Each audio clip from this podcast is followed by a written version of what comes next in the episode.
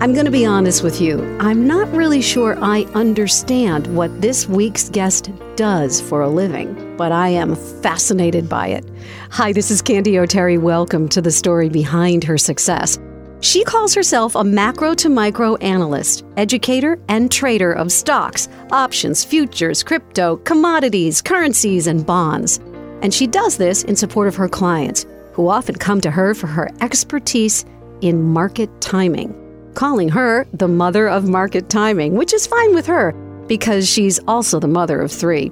She is so good at what she does that media outlets like Bloomberg, CNBC, Yahoo Finance, MarketWatch, and SiriusXM have all called upon her as a contributor. Her name is Samantha LaDuc. I get to call her Sam. She is the founder of LaDucTrading.com, and this is her story. Sam, welcome to the show. Sincere thanks. I admitted it. I am not alone, though I know I'm not. Tell us in layman's terms what you do for a living. I share my market timing calls. So I'm an independent stock market analyst, and I basically predict price movement across all those assets. And I share that analysis as well as the trade setups with both retail and institutional clients alike. So they come to me for my market timing, for a little bit of that non consensus feel of the market that is very much focused on timing volatility and big trends. So the retail and institutional buckets of clients that I serve, if you will, are very much focused on their own individual time frame. So they come to me and they give them a chase, a swing, a trend time frame for their particular trade setup. And they're able to then safely create that option tactic or stock or however they want to manifest their trade and their time frame. And then I help them safely implement those directional calls as a woman, you are absolutely a minority in this male dominated field. Has it been difficult for you to find your footing? Were you ever doubted when you first got started? Oh, even by the ex husband, hence the ex. But the interesting thing is that I really did not feel restriction was my jam. So I wanted to be able to investigate anything that I was curious about. I wanted to understand market structure. I wanted to understand more of the macroeconomic policies that made the market move. I really had a, a good feel for timing and predicting market moves. I don't care if there are any doubting Thomases. Mm-hmm. It was very much focused on I love this. This is my passion. My purpose, you know, of being a mother was absolutely the greatest joy. Then from a career standpoint, finding a business that I was passionate about as well and obsessed with protecting clients and helping them make more money, it's been a natural fit. So even if it is very much a man cave, and there are few women, especially when I started out, I could see very few that looked like what I wanted to be. So now I am representing a voice of women. I am feeling very empowered to bring women up. Half of my trading desk, I have 10, are women, and I'm I'm very excited about the future of women in finance and trading. It has evolved very, very nicely, especially in the last few years, with women coming into opening their own brokerage accounts, managing their own wealth, and being a face in national media and in also slowly but surely managing money. I once interviewed Marilyn Carlson Nelson, the former CEO of a gigantic global company called Carlson Wagonlit Travel.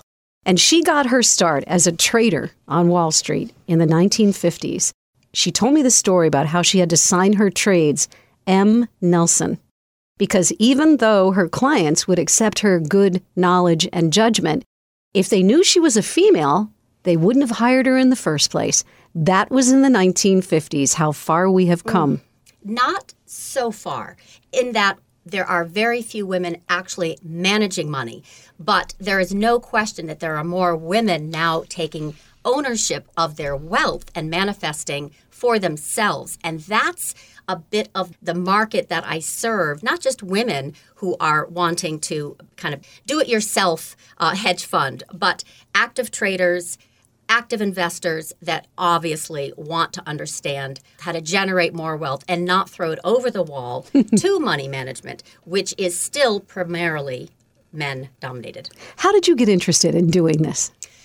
Oh, she looks at me like, "Oh, this is going to be a long story." no, it's, it is a personal story, so that's a challenge because in 2008, after a year and a half of not working but focused on my family because my son had had a medical emergency in spring of 2007 when he was stabilized and was able to go to school I had sold my business of 10 years. So I actually really was kind of figuring out what do I want to do as it relates to being very, very present for my children of three. At the same time, flexing this muscle of my brain that was fascinated with business and was getting interested in the market. So I just jumped in full time to something I really needed to learn. And I am very much self taught. So that's why I say restrictions not my jam. I'm very curious. I'm very, very determined. And this has helped me learn the market in a language that I understand and now I am very much in sync with it. That's the only big difference is I've just put in the time to focus on understanding the market. If this sounds interesting to you, the name of the company is LaDucTrading.com, L A D U C trading.com.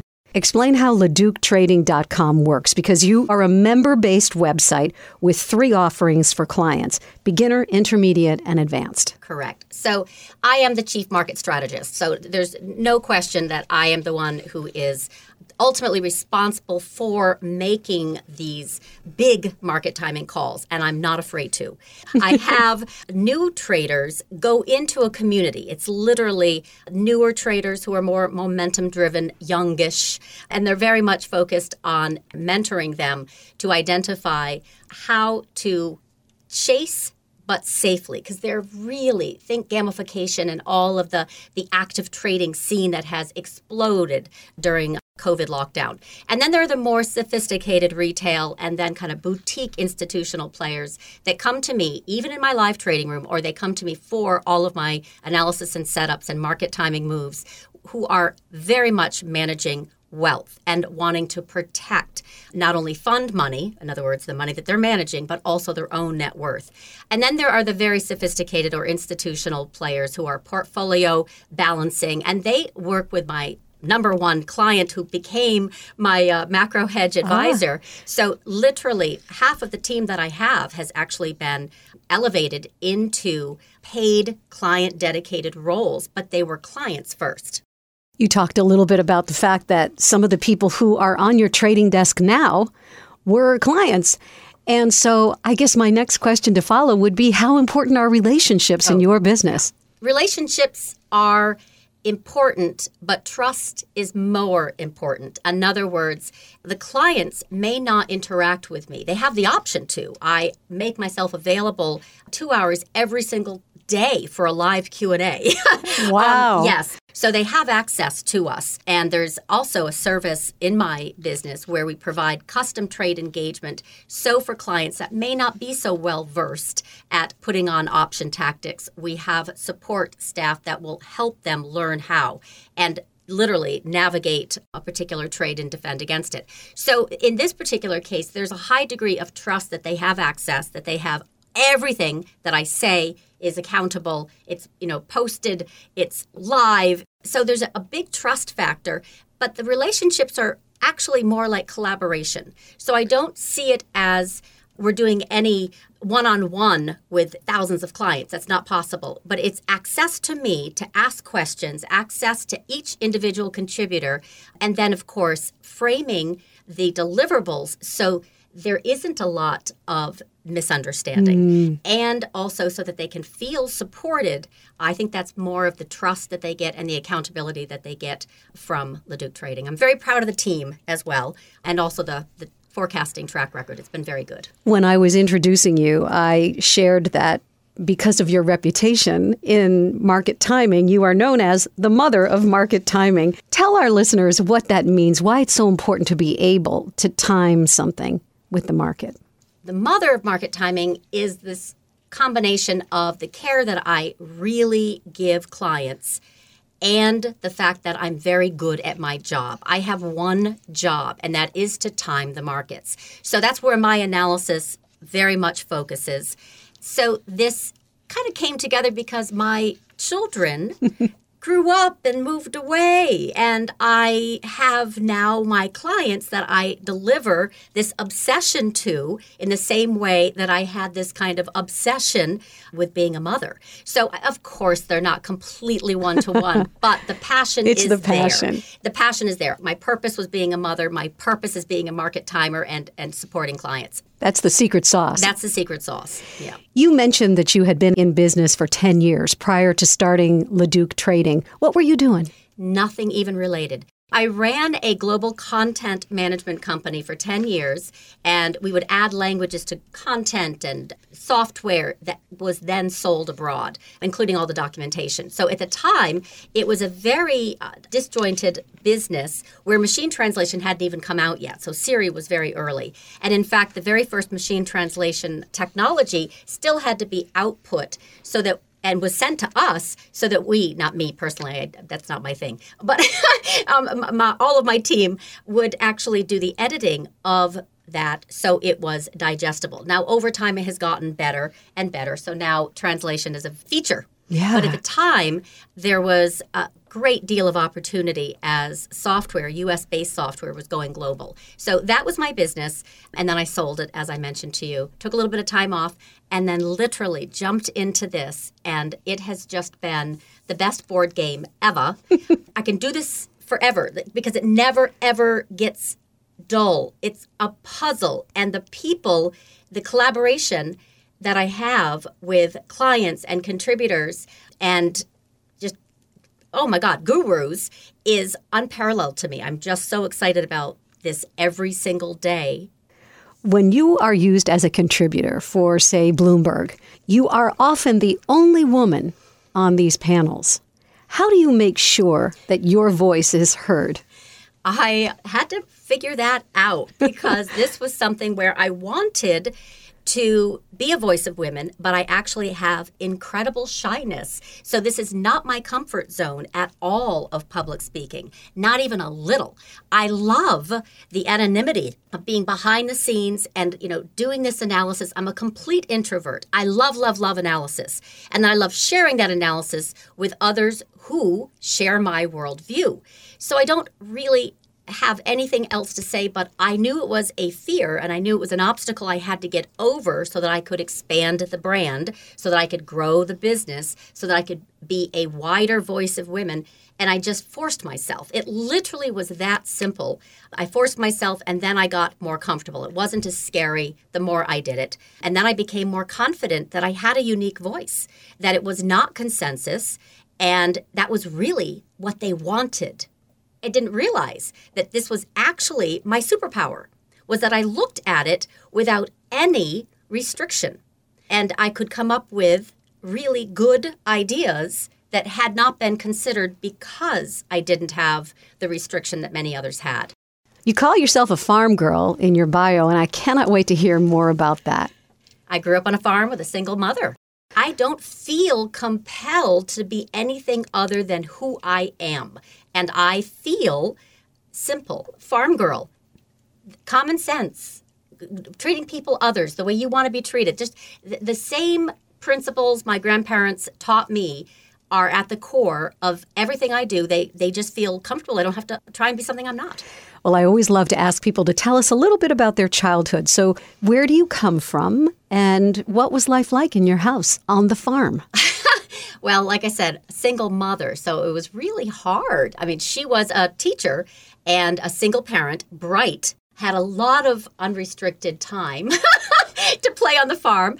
Um, had some great salt of the earth grandparents. So those memories of growing up could not be further away from Wall Street. They could not be further away from the intellectual ideas that I now exchange with collaborators. It's fascinating how blue collar that was and how rooted I was, but I still feel that way. Where was the farm and what did you have on the farm? Upstate New York. Um, I was born in Lake Placid, New York, and grew up on a farm in Beekmantown. So 500 cows, bull, peacocks, foxes, snapping turtles, horses, but mostly it was just hard work dairy farm and nothing any and it wasn't ours we rented so it wasn't like i had a connection to this family that were, you know, generation upon generation of farmers. But it still gave me that bird's eye view into a, you know, a really exciting childhood. I thought it was great growing up. Very dirty, though. Next few questions I ask everybody who sits where you are. And since you've shared that you have three children, can you tell me how did motherhood change you as a person? I'm one of those strange birds who knew she wanted a child when I was 14. In other words, I didn't want a child at 14, but I knew that I, I wanted children right. at 14. So um, my first child was born in 28, but I knew that I wanted to be a mother. I could not wait. In the same way that I now, you know, have this burning passion to always give my analysis and I dissect the markets, it's fed by the change that occurs inside. Because there's nothing that stays the same when you have children, and there's nothing that stays the same when you're a market analyst. So everything changed. Nothing stayed the same. Did you love it? I loved it. But there was no comparison for the place of joy, but there's also no comparison for the place of lament and sadness and worry and worry. so that that part sucks. that's no question. So th- that's a little bit of why I kind of jokingly say, you know, I became a volatility expert. When you raise teenagers, especially alone, there is going to be this knowledge of how to manage volatility. It's funny how I'm doing the same kind of thing, but on stocks. I think that's the best way to explain it, isn't it? What's the best piece of advice you've ever received, Sam? And that can be personal or professional. My own. Don't risk more than you're willing to lose. I absolutely love incremental advancement, challenging oneself outside the comfort zone, but I absolutely think that there are sometimes, you know, swinging for the fences type of bets. That's not my particular MO. So I like this very, very focused risk reward analysis. And then I like to take the bets, but not huge concentration of bets where I'm going to have massive regret the next day. So I don't really believe in the regret hangover. So uh, basically, this to me is my way of not risking more than I'm willing to lose as a personal and professional mantra.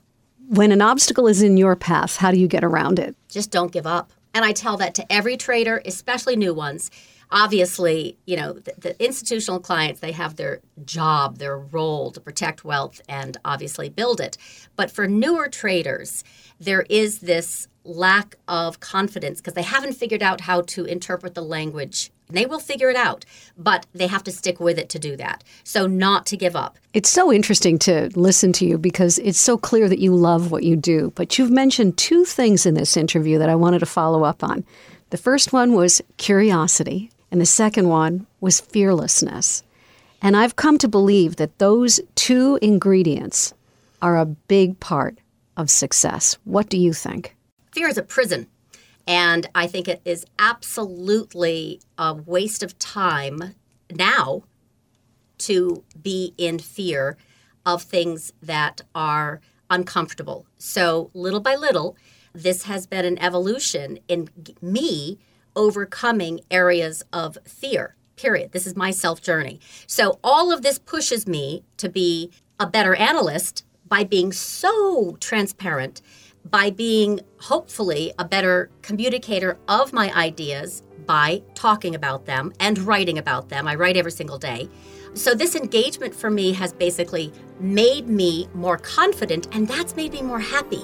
It's fabulous to take leaps of faith and, you know, try new things, no question. But at the same time, don't risk more than you're willing to lose in business and in life. I want to say thank you so much, Sam LaDuc, for being our guest this week. Thank you so much.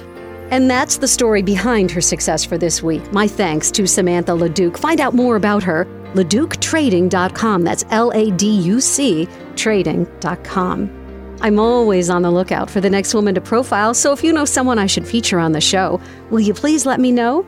I really do read your emails, and many of the women who have been suggested to be on this show ended up right where Sam is sitting now, and their stories are fantastic. To nominate someone yourself, just go to my website, candyoterry.com. That's candy with a Y, O T E R R Y.com. I'll have a new inspiring story for you next week. And remember, when we lift each other up, we all rise. What's your story? I can't wait to hear it.